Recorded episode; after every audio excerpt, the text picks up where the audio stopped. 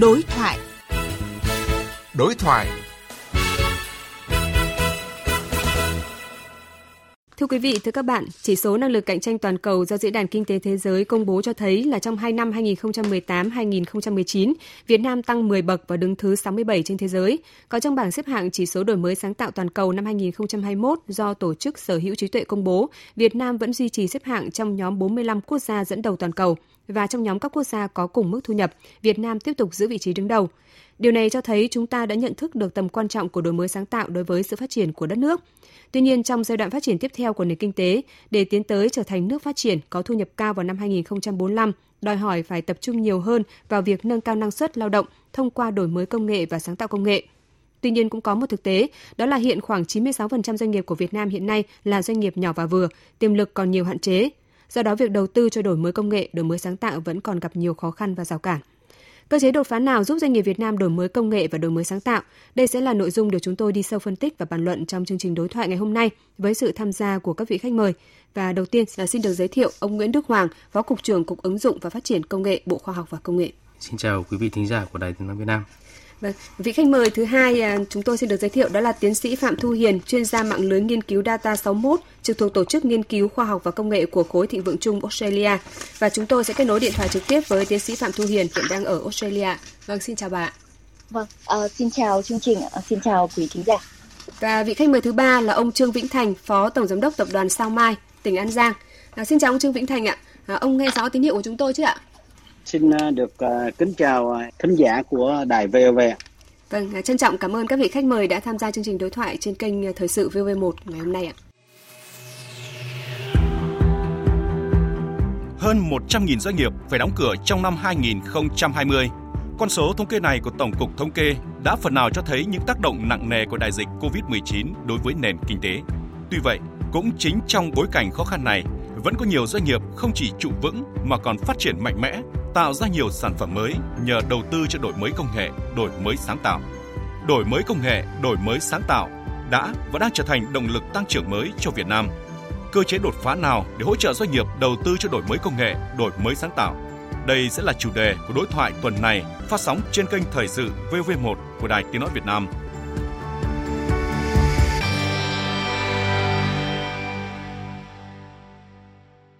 Và câu hỏi đầu tiên xin được dành cho tiến sĩ Phạm Thu Hiền. Theo kinh nghiệm của các nước phát triển trong giai đoạn phát triển ờ, kinh tế từ một nước có thu nhập trung bình đến nước có thu nhập cao thì yếu tố công nghệ đổi mới sáng tạo đóng vai trò như thế nào thưa bà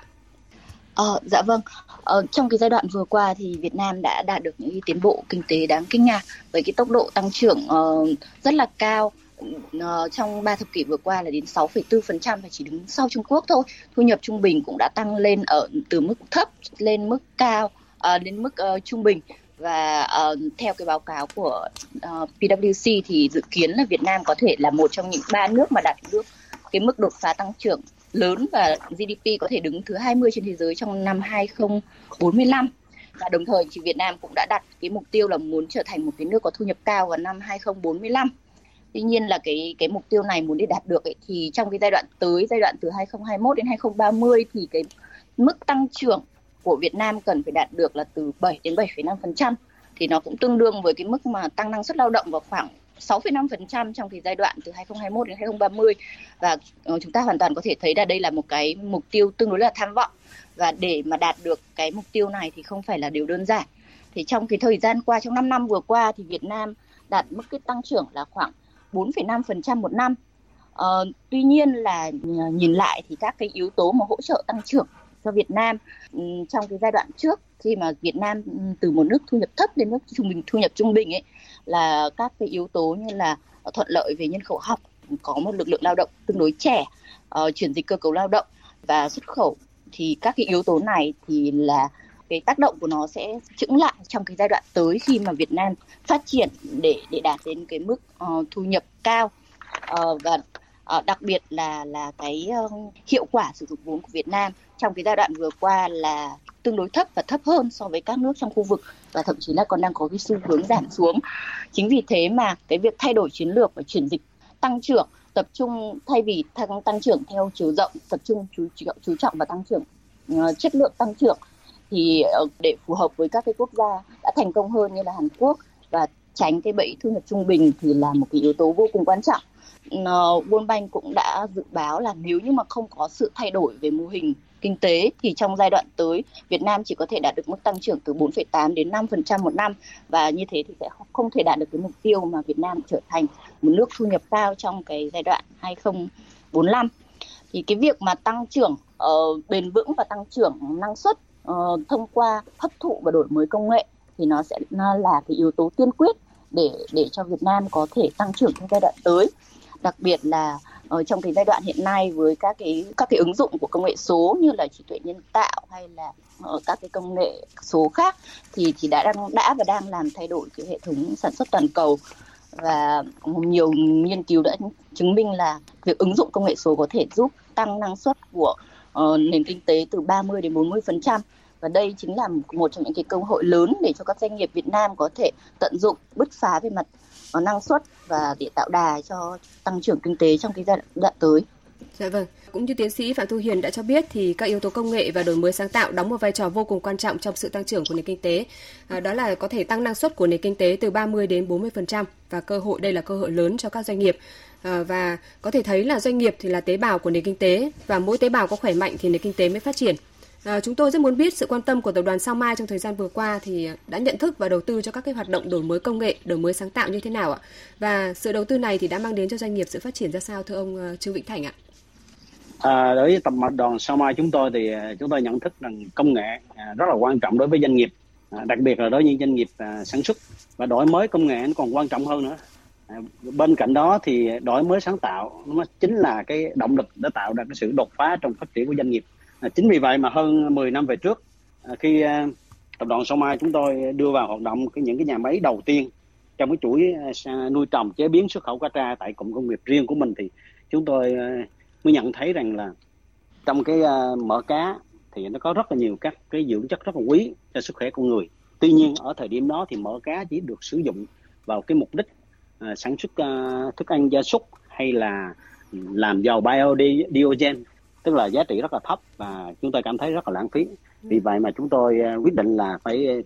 biến mỡ cá thành sản phẩm dùng cho người cụ thể là dầu ăn và các sản phẩm giá trị tăng khác. Thì từ từ đó chúng tôi nghiên cứu và đã đặt hàng công nghệ của tập đoàn ở châu Âu. Thì đến năm 2013 thì nhà máy đi vào hoạt động. Đó là nhà máy tinh luyện mỡ cá thành dầu ăn cao cấp.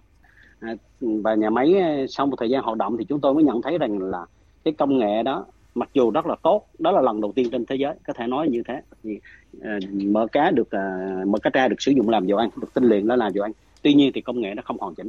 và nó cũng có những cái bất cập. Ví dụ như là nó nó chưa tách được triệt để trong cái thành phần mỡ cá ra thành dầu lỏng và dầu đặc. Tức là trong dầu lỏng vẫn còn lộn một số dầu đặc trong đó nên khi đem vào những thị trường mà xứ lạnh thì dầu nó đóng cặn và rất là khó để bán. Ừ. hoặc là nó khử cái mùi tanh của cá không có triệt để thì có một số uh, khách hàng nhạy cảm với mùi thì họ còn than phiền là dầu còn mùi tanh. Hoặc là trong quá trình sản xuất thì công nghệ đó nó không có tận dụng được cái lượng nhiệt thừa và nó làm lãng phí. Tức là thay vì cái nhiệt thừa đó chúng ta tận dụng thì cái hiệu quả sản xuất sẽ cao hơn. Ừ. hoặc là à, công nghệ bảo quản dầu nó cũng không có hoàn hảo không không không lưu trữ được lâu. Thì à, rất là may là nhờ chúng tôi nghiên cứu và nhờ cái sự hỗ trợ của của bộ khoa học công nghệ thì tập đoàn Sao Mai đã tham gia cái chương trình đổi mới công nghệ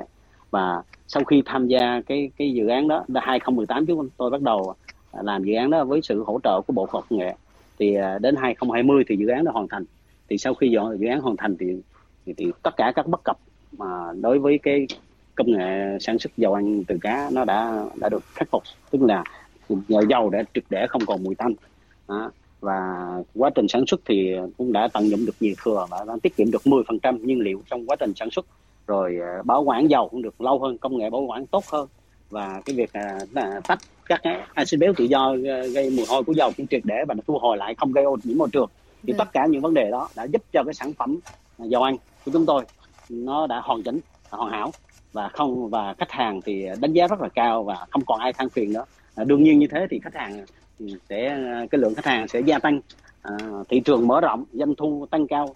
là tốc độ tăng trưởng hàng năm nó đến lên khoảng ba ba mươi phần trăm trong vòng mấy năm liên tục trước khi bị cái đại dịch này. Thì doanh thu của công ty dầu cá này nó tăng khoảng ba mươi phần trăm mỗi năm. Bên cạnh đó thì trước đây là chưa có cái, cái đổi mới sáng tạo này thì cái dầu đặc chúng tôi bán thô ra thị trường để làm nến hay là làm những cái thứ mà nó không có giá trị mấy. Thì bây giờ đây sau khi có công nghệ là ờ, dầu đặc đã được sản xuất thành sortanin và margarin là những cái sản phẩm mà bơ rất là tốt cho sức khỏe con người với giá bán rất cao nếu như dầu cá nguyên liệu chỉ có mười mấy ngàn hai chục ngàn một ký thì bây giờ dầu lỏng thành phẩm bán bốn mấy ngàn một lít. Và shortening margarine thì tối tối thiểu là 25 ngàn đồng một ký. À, rõ ràng chúng ta thấy là khi mà áp dụng uh, đổi mới công nghệ vào doanh nghiệp thì nó đưa lại những cái hiệu quả rất là thiết thực. Tức là thứ nhất là nó tạo ra được những sản phẩm à, mới à, có tính đột phá rồi nó nâng cao chất lượng của sản phẩm và giá bán từ đó cũng sẽ cạnh tranh hơn. Rồi à, thương hiệu thì cũng được gia tăng thị trường mở rộng và đương nhiên là doanh thu lợi nhuận tăng trưởng liên tục. À, thì đó là những những lợi ích mà khi à, chúng tôi áp dụng cái đổi mới sáng tạo vào doanh nghiệp của mình. À, vâng, như ông Trương Vĩnh Thành cũng vừa cho biết thì là với sự à, đồng hành của Bộ Khoa học Công nghệ trong các cái dự án đổi mới à, à, công nghệ, đổi mới sáng tạo thì cũng đã hỗ trợ rất là nhiều cho các doanh nghiệp trong phát triển kinh tế cũng như là mang lại cái giá trị gia tăng cho sản phẩm và mang lại rất là nhiều hiệu quả thiết thực. Vậy thì trên bình diện rộng hơn thưa ông Nguyễn Đức Hoàng ạ, theo ghi nhận của Bộ Khoa học Công nghệ thì thời gian vừa qua thì các doanh nghiệp Việt Nam đã đầu tư cho hoạt động đổi mới công nghệ như thế nào thưa ông ạ? Trong thời gian vừa qua thì thông qua cái báo cáo gần đây chúng tôi thực hiện với đối tác là Data 61 của Úc là chỗ bà Phạm Thu Hiền thì chúng tôi đã tổng hợp dữ liệu kinh tế từ năm 2000 đến năm 2019 để đánh giá cái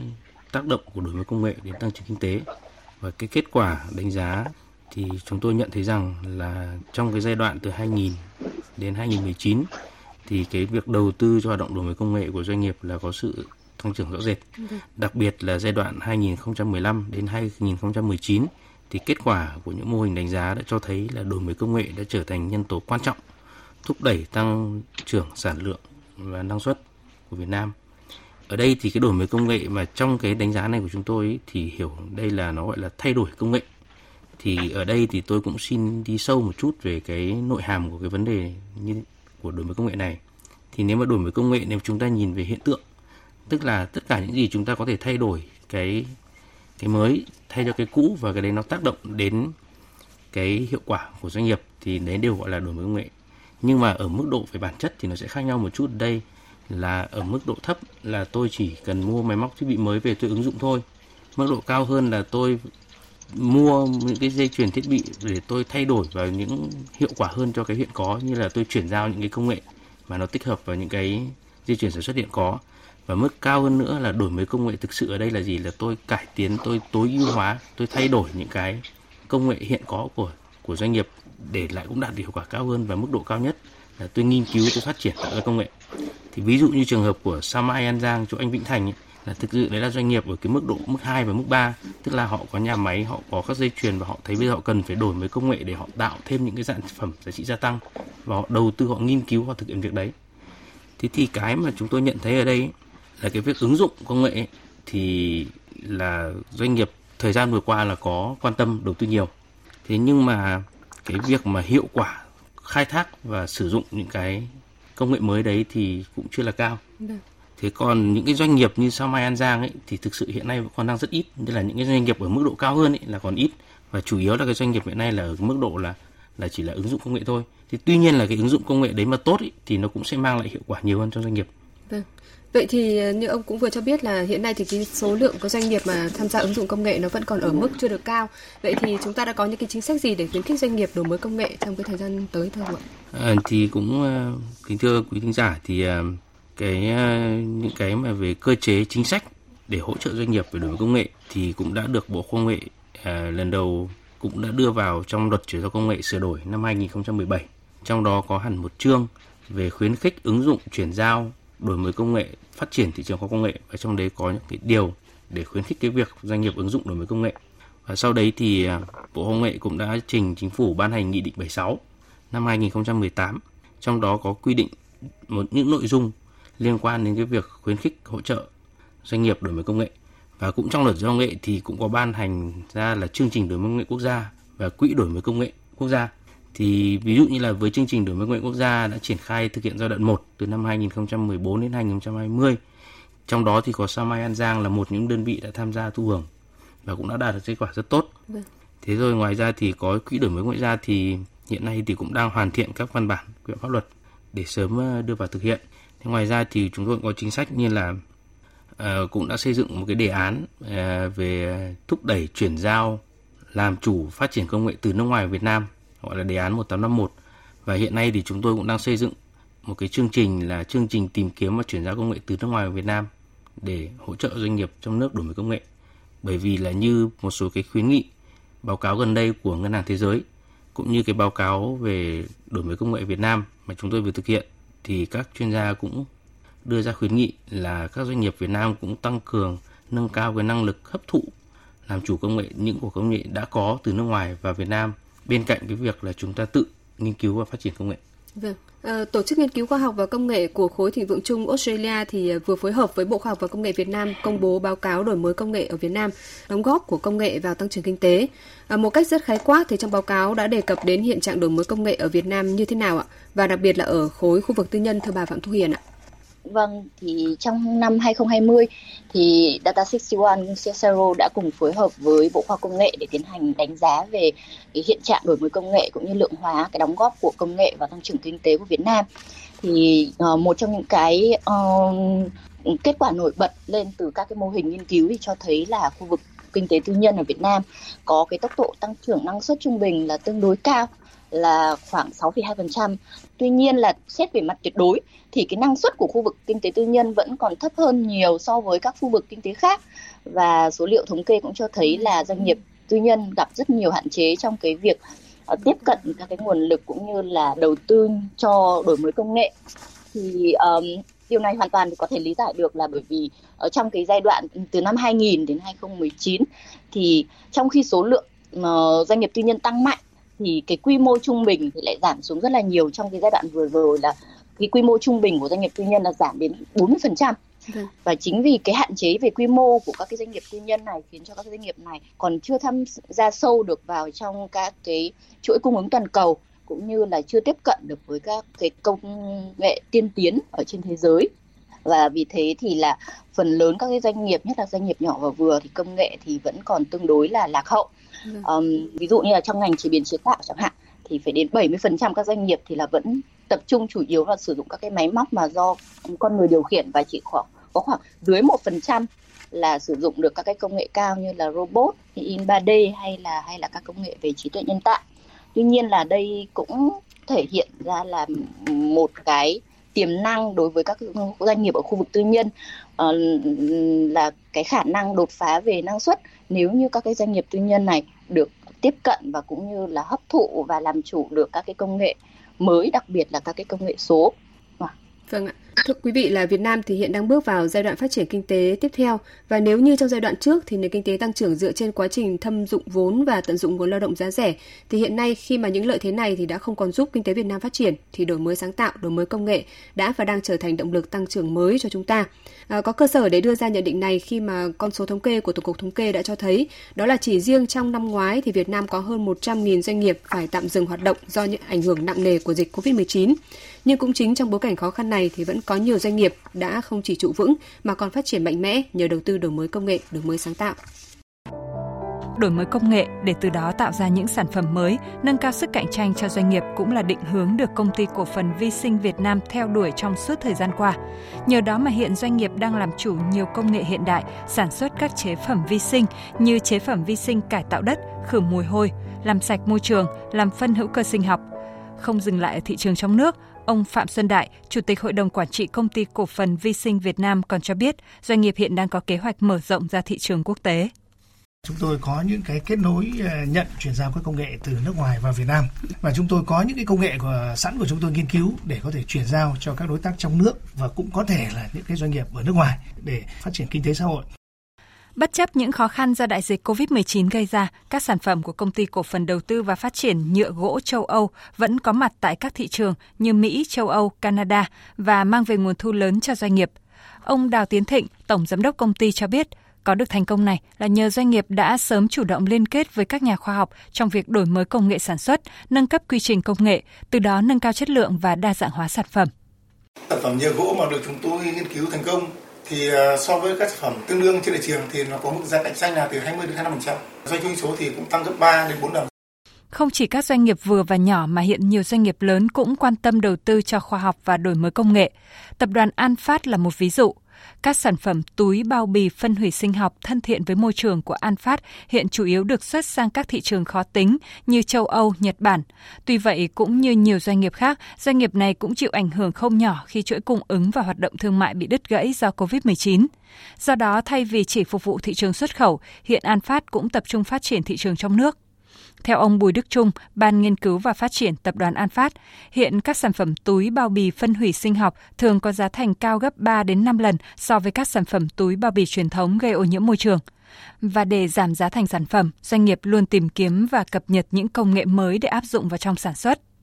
Chỉ tính riêng chi phí về nguyên vật liệu và giá thành sản xuất thì nó sẽ cao hơn cái sản phẩm truyền thống từ 3 đến 5 lần. Thì An Phát cũng rất muốn là cập nhật và cũng như là kết nối với cả các cái chuyên gia trên thế giới để có thể phát triển được cái dòng sản phẩm này lên một cái tầm công nghệ cao hơn, cũng như là để để có thể mà đưa ra được những cái công nghệ nổi bật liên quan đến việc là giảm giá thành. Chia sẻ quan điểm đổi mới công nghệ để tăng khả năng cạnh tranh cho sản phẩm giờ đây là yêu cầu sống còn của doanh nghiệp Việt Nam, nhất là trong bối cảnh cạnh tranh toàn cầu và những ảnh hưởng nặng nề do đại dịch gây ra. Ông Mạc Quốc Anh, Phó Chủ tịch kiêm Tổng thư ký Hiệp hội Doanh nghiệp nhỏ và vừa thành phố Hà Nội cho rằng trong ờ, hiệp hội chúng tôi thì chúng tôi cũng có một người khảo sát đấy. thì hiện nay thì có trên ờ, 11,4% là các cái doanh nghiệp đặc biệt các doanh nghiệp nhỏ vừa ờ, hàng năm đều đầu tư đổi mới lĩnh vực liên quan đến khoa công nghệ bởi vì với họ là chỉ đổi mới khoa công nghệ thì mới bước được ra thế giới. Dạ vâng, đại dịch Covid-19 thì đã thêm một lần nữa nhấn mạnh tầm quan trọng của công nghệ. À, không chỉ là việc phát triển các công nghệ giúp chúng ta phòng chống dịch, mà việc áp dụng đổi mới công nghệ còn giúp các doanh nghiệp nâng cao hiệu quả hoạt động rồi là tiết giảm chi phí như là phân tích của ba vị khách mời à, vừa rồi. À, tuy vậy thì theo như chia sẻ của nhiều doanh nghiệp thì trong quá trình khảo sát à, và như chúng tôi cũng đã đề cập ngay từ đầu thì hiện 90% doanh nghiệp là Việt Nam đó là doanh nghiệp nhỏ và vừa, tiềm lực còn nhiều hạn chế. À, thì việc đầu tư cho đổi mới công nghệ, đổi mới sáng tạo thì vẫn còn gặp rất là nhiều khó khăn rào cản. À, như bà à, Thu Hiền cũng đã cho biết là hiện nay thì dưới một phần trăm à, các doanh nghiệp à, nhỏ và vừa à, có sử dụng được các cái công nghệ cao hoặc là trí tuệ nhân tạo. À, vậy à, thưa ông Trương Vĩnh Thành ạ, từ thực tế của Sao Mai thì chúng tôi rất muốn nghe chia sẻ của ông. À, liệu rằng là trong quá trình đổi mới công nghệ thì Sao Mai hiện nay gặp phải những khó khăn gì ạ? Thực tế trong cái đổi mới sáng tạo của doanh nghiệp thì chúng tôi ờ, gặp những khó khăn như sau. Thứ nhất là có một bộ phận uh, cán bộ uh, rồi những người trực tiếp vận hành hay là một số các cấp quản lý cấp trung thì ta ngại thay đổi. Uh, ta, ta ta thích làm những cái gì theo lối mòn. Và có những cái thay đổi phải động não phải suy nghĩ phải xáo trộn nhiều thứ thì thì họ không có ủng hộ lắm. Uh, thì tất nhiên uh, đó chúng ta cũng phải biết để mà thuyết phục họ tức đó là cái khó khăn thứ nhất. À, cái khó khăn thứ hai đó là khi mà tham gia nghiên cứu tìm hiểu để mà tìm ra những cái mới để đổi mới thì chúng tôi gặp cái vấn đề thứ hai đó là kiến thức chuyên môn sâu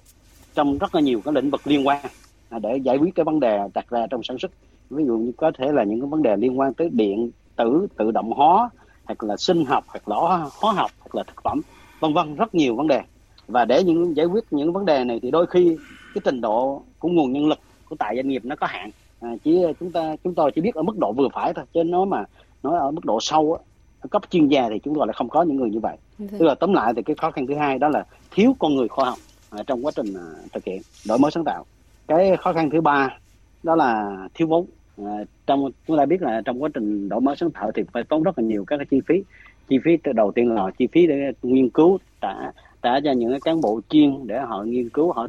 kiểm nghiệm rồi đôi khi họ phải đi đi đây đi đó đi công ờ, đi đến những nơi ờ, khác để họ học hỏi. Ờ, rồi còn thiết phải đi ra nước ngoài. Tức là rồi sau đó rồi tới quá trình đầu tư đầu tư cho cái việc chế tạo thay đổi công nghệ. Và cái việc thay đổi đó nó cũng sẽ làm dừng sản xuất của nó sẽ có ảnh hưởng nhất định. Nói chung là nó thứ ba là thiếu vốn đầu tư. À, chúng ta cần phải có vốn đầu tư cho cái việc đổi mới. Được. Vâng. cái thứ tư đó là khi uh, chúng ta tìm ra cái, cái phương án rồi thì uh, có hết các yếu tố ở trên để giải quyết rồi thì cái vấn đề mà doanh nghiệp phải à, thực hiện cái việc cải tạo để mà thay đổi cái công nghệ nó không cần tới cái cái khâu mà chế tạo. À, trừ khi chúng tôi nhập công nghệ hoàn toàn thì không nói nhưng mà có khi chúng tôi phải giống như trong cái dự án vừa rồi thì chúng tôi phải phải tự chế tạo một số cái thiết bị thì nó cũng có gặp khó khăn. Mặc dù là là doanh nghiệp lớn thì chúng tôi cũng có cái xưởng xưởng cơ khí vẫn chế biến các cái công cụ dụng cụ sản xuất thường ngày nhưng mà đến mức mà phải thay đổi công nghệ trong sản xuất thì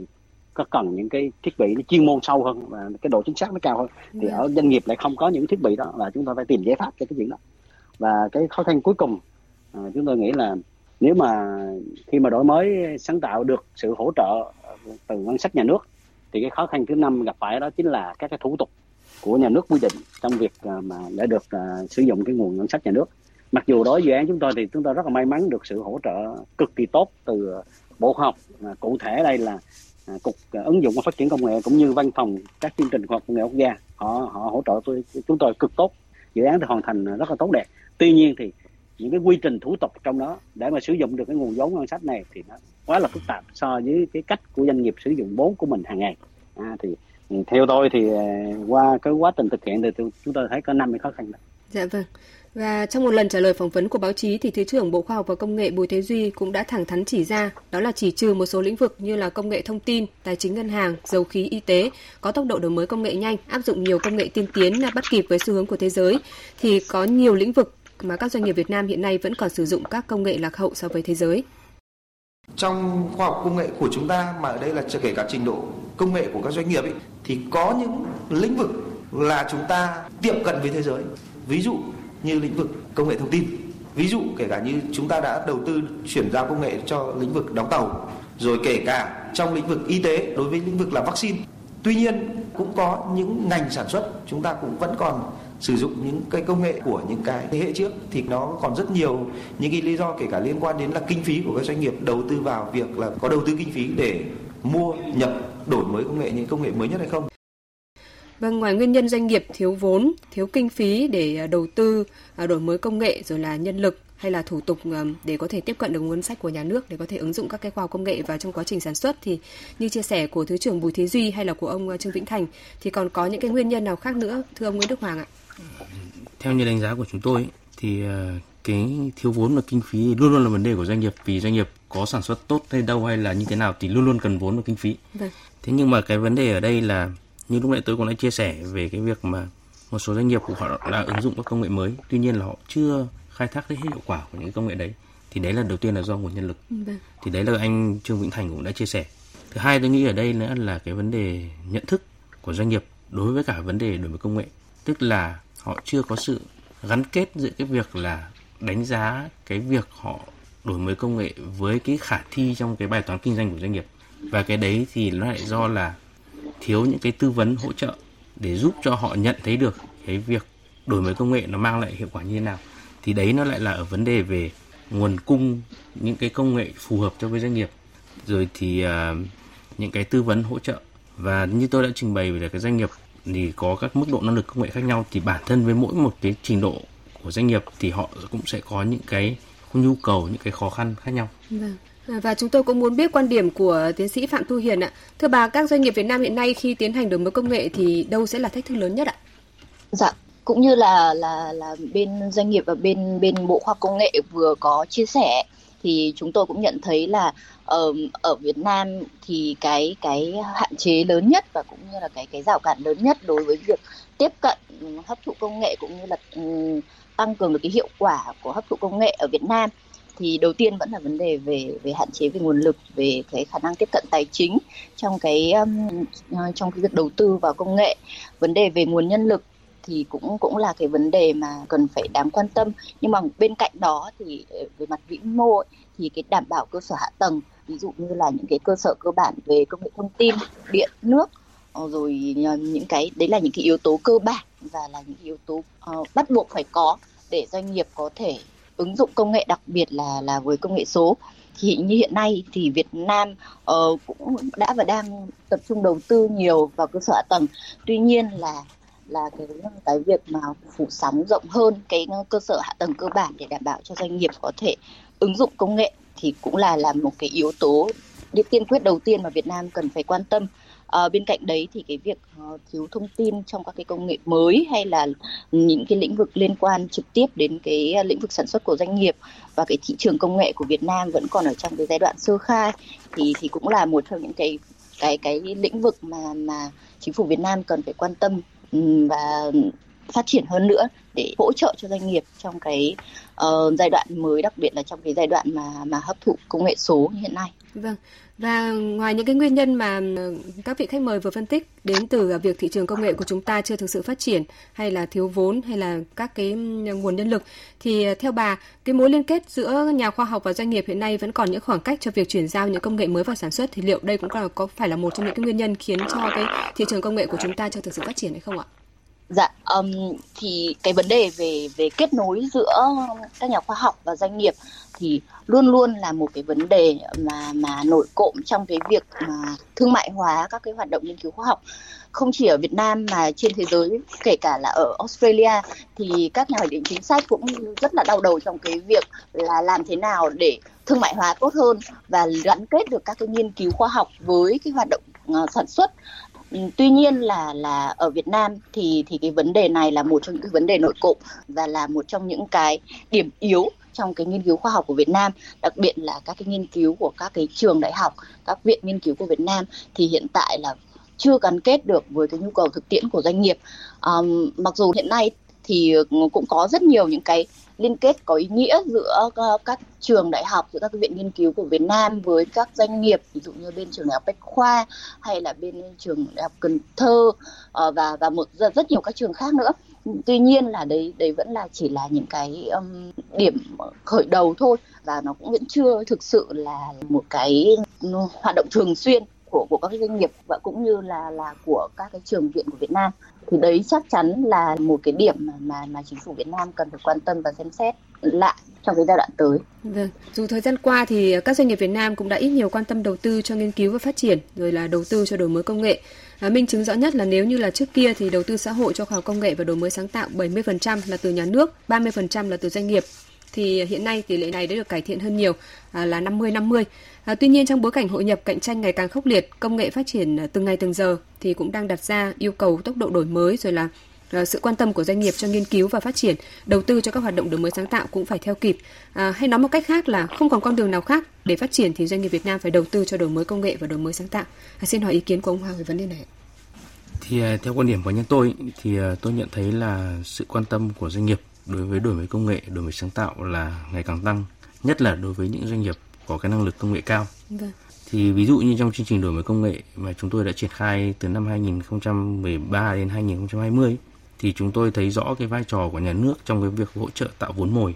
và doanh nghiệp sẽ đầu tư mạnh mẽ khi thấy rõ hiệu quả. Ví dụ như là trường hợp của Sao Mai An Giang là ngày xưa là chúng ta có rất nhiều vấn đề trong cái việc xử lý phụ phẩm của cá cha. Thì khi mà doanh nghiệp Sao Mai An Giang họ nhận thấy nhu cầu họ đầu tư thì bây giờ cái giá trị của phụ phẩm ấy, nó lại còn cao hơn cả chính phẩm. Báo cáo chị là như thế. Đấy ngày xưa thì cái chính phẩm thì bây giờ cái giá như anh Thành có trao đổi là cái giá của cái phụ phẩm từ dầu cá với cả shortening và các thứ lên đến 50 nghìn một lít. Trong đó thì một cân cái cá ba sa mà bán ở thị trường chỉ quanh quẩn hai ba mươi nghìn thôi. Thì đấy là cái vấn đề chúng ta thấy rõ của cái vai trò nhà nước trong cái việc tạo cái vốn mồi. Còn cái doanh nghiệp họ sẽ đầu tư mạnh mẽ khi mà họ thấy được cái sự hiệu quả thì ví dụ như là trong chương trình của chúng tôi thì chúng tôi nhận thấy là kinh phí nhà nước chỉ bỏ ra khoảng 30% và các doanh nghiệp thì họ bỏ ra đến hơn 70% để triển khai thực hiện và những cái đấy thì mang lại hiệu quả rất thiết thực bởi vì khi doanh nghiệp đã bỏ tiền ra thì cái quan tâm của họ là cái hiệu quả kinh tế làm vâng. sao ứng dụng được cái công nghệ dạ vâng. vào cái sản xuất kinh doanh. Vâng. À, thưa bà Hiền ạ, à, bà nghĩ như thế nào về vai trò của đổi mới công nghệ, đổi mới sáng tạo đối với doanh nghiệp Việt Nam trong bối cảnh hiện nay ạ? À, dạ vâng trong bối cảnh hiện nay thì uh, thì là cái bối cảnh của của cái của cách mạng 4.0 thì cái sự khác biệt của của cái của cách mạng lần này đấy là là tốc độ là tốc độ về đổi mới và tốc độ về trong việc nhân rộng quy mô trong việc scale up. Thì um, chỉ chỉ lính riêng trong cái lĩnh vực về uh, bằng sắt phát minh khống chế chẳng hạn. Thì trong cái giai đoạn vừa rồi từ năm 2010 đến 2018 thì những cái phát minh sáng chế mà liên quan đến công nghệ số thì đã tăng gấp 5 lần so với cái tốc độ tăng của các cái uh, phát minh sáng chế của các ngành liên quan và các phát minh sáng chế mà chỉ liên quan đến cái việc kết nối thông minh thôi thì đã chiếm đến 11% trong tổng số tất cả các bằng sáng phát minh sáng chế trên toàn thế giới và trong năm trong năm 2019 rồi. Vâng. Thì chúng ta có thể thấy được là cái tốc độ trong cái việc đổi mới công nghệ, phát minh công nghệ mà liên quan đến đến công nghệ số là là nó rất là lớn và cái tác động của công nghệ số vào trong năng suất vào trong cái ờ, lợi nhuận và hoạt động của doanh nghiệp thì cũng được chứng minh rất là rõ ràng. Thì trong cái báo cáo vừa rồi chúng tôi thực hiện cùng với bên uh, Bộ Khoa học Công nghệ thì chúng tôi cũng tiến hành so sánh giữa 3% doanh nghiệp hàng đầu của Việt Nam về năng suất và 97% doanh nghiệp còn lại. Thì trong năm 2019 thì các cái doanh nghiệp dẫn đầu này bình quân trung bình là họ đầu tư vào công nghệ gấp 10 lần các cái doanh nghiệp còn lại. Và các cái doanh nghiệp này thì cái năng suất lao động của họ gấp tới 24 lần so với cái mức uh, năng suất trung bình của 97% các cái doanh nghiệp còn lại của nền kinh tế. Thì đây là một trong số rất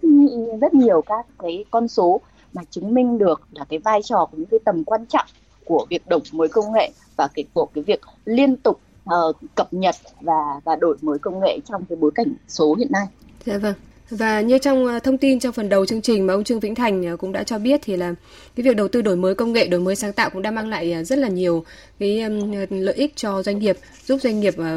gia tăng những cái giá trị sản phẩm. Và với những cái kế hoạch trong giai đoạn tiếp theo của doanh nghiệp là gì thưa ông Trương Vĩnh Thành ạ? Để có thể chúng ta tiếp tục đầu tư cho đổi mới công nghệ, đổi mới sáng tạo để giúp cho doanh nghiệp ngày càng phát triển ạ. Tập đoàn Sao Mai ấy, nhận thức cái việc mà đổi mới công nghệ đổi mới sáng tạo là vô cùng quan trọng và là một cái quá trình không thể dừng lại. Vì vậy mà uh, về chính sách thì uh, tập đoàn cũng yêu cầu là và các công ty con cũng thực hiện tức là các công ty con mà nằm trong các lĩnh vực sản xuất của tập đoàn thì mỗi công ty đều hầu hết đều có cái phòng R&D dạ. để nghiên cứu uh, và cải tiến sản xuất cũng như là ra đời những sản phẩm mới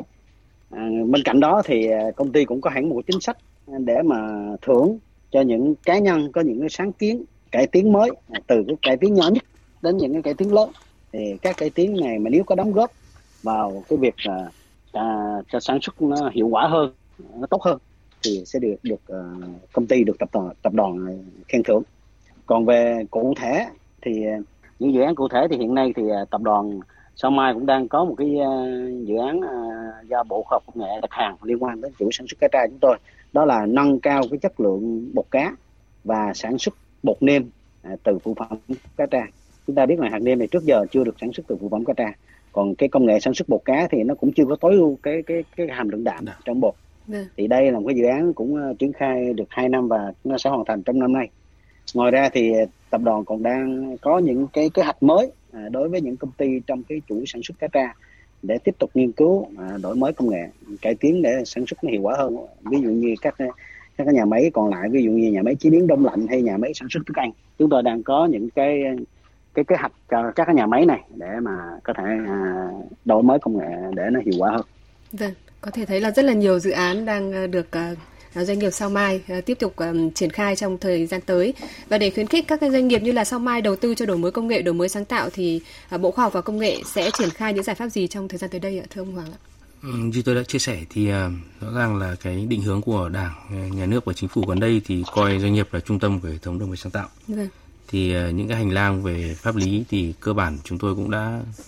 triển khai, đã đề xuất và cũng triển khai những cái chương trình hỗ trợ cụ thể. Ví dụ như là chương trình đổi mới công nghệ quốc gia thì chúng tôi đã mới được tiếp tục thực hiện từ giai đoạn 2021 đến 2030 và trong cái quá, giai đoạn này thì chúng tôi cũng sẽ tăng cường cái việc hỗ trợ doanh nghiệp, rồi thì cũng nâng cao cái nhận thức của doanh nghiệp để làm sao cho cái việc đổi mới công nghệ nó sẽ diễn ra rộng khắp, toàn diện. Ngoài ra thì chúng tôi cũng có những cái chương trình hỗ trợ,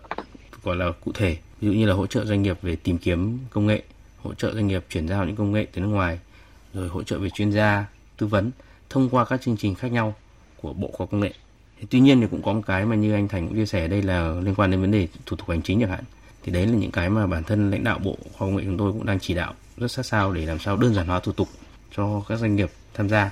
để cái việc mà hỗ trợ nó kịp thời. Bởi vì bài toán của doanh nghiệp luôn luôn là bài toán về thời gian. Vâng. Vâng. Thì đấy là một số cái chia sẻ. Dạ vâng. Và từ kinh nghiệm của các quốc gia đi trước như là Australia rồi ờ, qua quá trình đánh giá hiện trạng đổi mới phát triển công nghệ ở Việt Nam thì à, thưa bà Phạm Thu Hiền ạ, theo bà thì các chính sách của Việt Nam sẽ phải dịch chuyển theo hướng như thế nào để có thể là thúc đẩy đổi mới sáng tạo trong thời gian tới ạ? À, dạ vâng, trong cái báo cáo về đổi mới công nghệ, đóng góp của công nghệ và tăng trưởng kinh tế thì chúng tôi cũng đã chỉ rõ ra được cái tầm quan trọng của việc hấp thụ công nghệ của doanh nghiệp Việt. À, thay vì là phát triển công nghệ thì hấp thụ công nghệ đã và sẽ vẫn là cái yếu tố chủ yếu cho uh, đóng góp vào vào tăng trưởng năng suất của Việt Nam trong giai đoạn tới.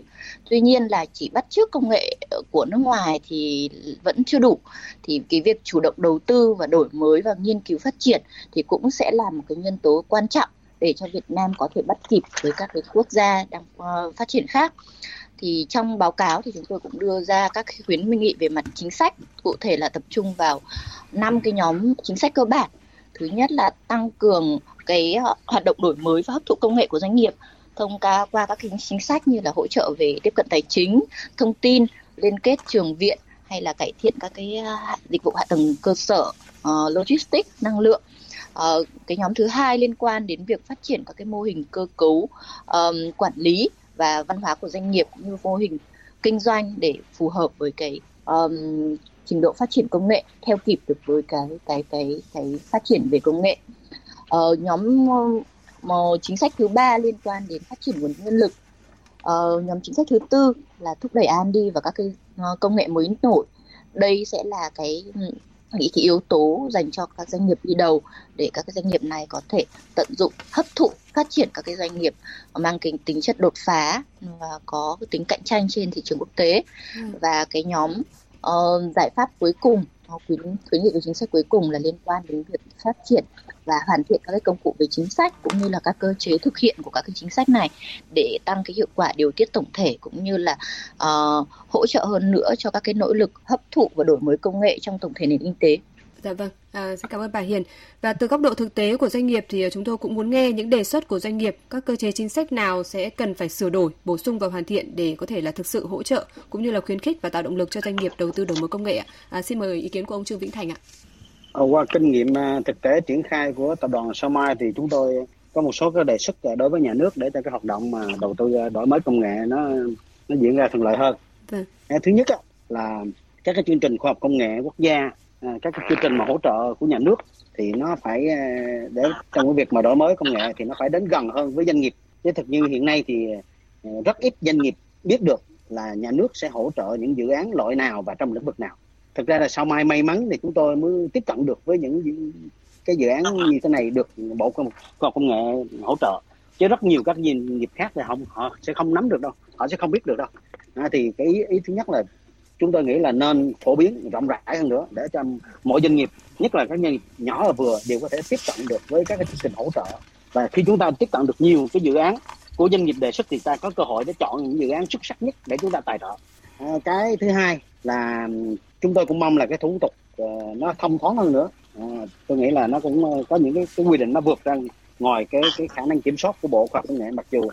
các cơ quan của bộ thì rất hỗ trợ nhưng mà tôi nghĩ là nhà nước chúng ta cũng phải thay đổi để mà các thủ tục nó đơn giản hóa hơn để cho cái thời gian nó nhanh hơn. Cái vấn đề thứ ba là cái việc uh, tài trợ của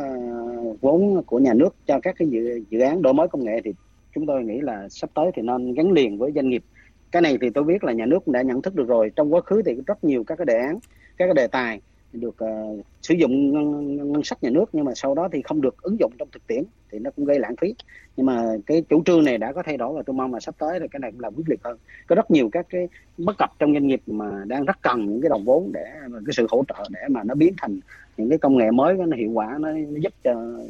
doanh nghiệp phát triển tốt hơn xã hội tốt hơn. Và cái vấn đề thứ tư là uh, có một cái khó khăn đó là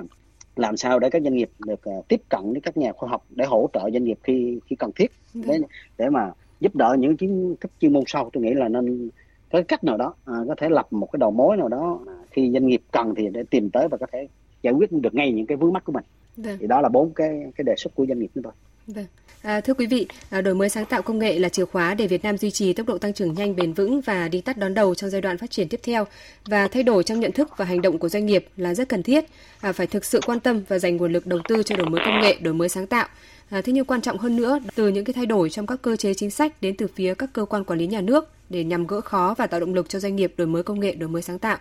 Và tới đây thì thời lượng dành cho chương trình đối thoại ngày hôm nay cũng đã hết. Và một lần nữa thì xin được cảm ơn ông Nguyễn Đức Hoàng, Phó Cục trưởng Cục ứng dụng và Phát triển Công nghệ Bộ Khoa học Công nghệ đã tham gia là chương trình của chúng tôi. À, xin kính chào quý thính giả của Đài Tiếng Việt Nam. Vâng, à, cảm ơn tiến sĩ Phạm Thu Hiền, chuyên gia mạng lưới nghiên cứu Data 61 trực thuộc Tổ chức Nghiên cứu Khoa học và Công nghệ của khối Thịnh vượng Trung Australia đã tham gia chương trình hôm nay ạ. Dạ cảm ơn chương trình, cảm ơn uh, quý thính giả. Vâng, à, cảm ơn ông Trương Vĩnh Thành, Phó Tổng Giám đốc Tập đoàn Sao Mai. À, xin cảm ơn MC, cảm ơn các khách mời và cảm ơn à, khán giả của VOV. Vâng, à, trân trọng cảm ơn quý vị thính giả đã quan tâm theo dõi và quý vị cũng có thể nghe lại chương trình tại địa chỉ vov1.vn. Còn bây giờ thì à, xin chào và hẹn gặp lại quý vị trong các chương trình sau.